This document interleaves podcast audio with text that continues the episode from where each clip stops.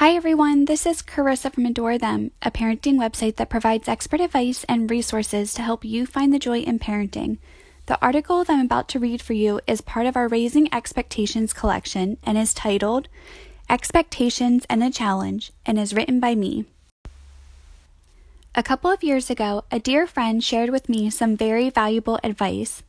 Every morning on the way to school, she told her children exactly what she expected of them that day. She found her kids responded very well to this and almost always rose to the expectation. Instantly, I began using this almost everywhere we would go play dates, extended family dinners, holiday parties, birthday parties, etc. I would and still do instruct my kids to use their manners, thank the host, think of a compliment, and to respect other people's houses and toys. I always make it clear that it is an honor to be invited. If we behave, we often are invited back but if not, then we risk never being invited again. I even use this technique when going to the grocery store and running other errands. Each place we go has slightly different rules, but I believe it is important to begin trying to guide my children on what is acceptable in these different settings. By telling them ahead of time, it allows them to prepare for the setting without already being distracted. An example is at the playground. If I wait until we arrive to tell them to please stay with me, they are probably already running towards the monkey bars without ever hearing anything I just said. But by telling them in the car on the way there what was acceptable and not, they walked onto the playground knowing exactly how to behave. Other than a few embarrassing moments or the occasional toddler meltdown, I can honestly say that my kids usually do very well in public, sometimes even better than they behave at home. As our d- daughter started kindergarten a few years ago, I began implementing this expectation technique as well. I tried every morning to tell her what I expected listen to your teacher, be nice to the other children, and learn something new. A few months into the school year, my daughter came home one day in tears. She is very good at art, she's athletic, and she knows more animal facts than anyone I know, but she is not a strong reader.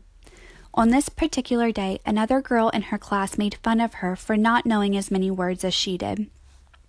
My sweet, super sensitive little girl, who has a heart of gold and who truly loves to make others happy, was crushed. It took everything in me not to break down with her and to not say something that I might later regret.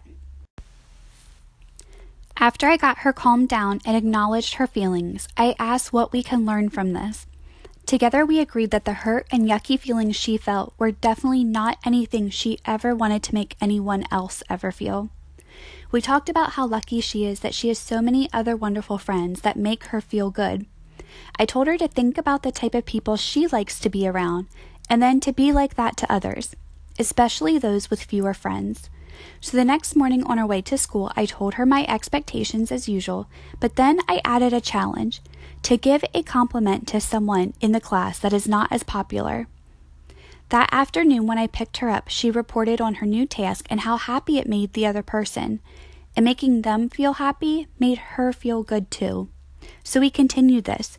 Each morning on our way to school, we reviewed her expectations and came up with a new challenge. I suggested she play only games another friend wanted to play, or find someone lonely at lunch to sit with, or make a new friend, and so on. For the remainder of the school year, this continued, and she was always excited to tell me the difference she made for someone, no matter how big or small. Now, I'm not saying I'm the perfect mom or that I have the perfect kids. They still act up at times, and I fail at my job often. But I do believe there is more to school or life than good grades and perfect attendance. I believe in respect, manners, and good people skills. I believe in making others feel good when they are around you and treating others the way you want to be treated. Even though we do not have it all figured out all of the time, I hope that when we look back at each year, we can honestly say that we have improved in some way, or even better, in many ways. And in order to do this, we need to keep learning those life lessons, those expectations, and challenging ourselves in new ways. You can also check out my article at adorethem.com, search for the Raising Expectations collection, and I have an article called Expectation Examples. It will give you a better idea of expectations that I ask of my kids before arriving at a new destination. I give examples of school, the store, someone else's house, and the park.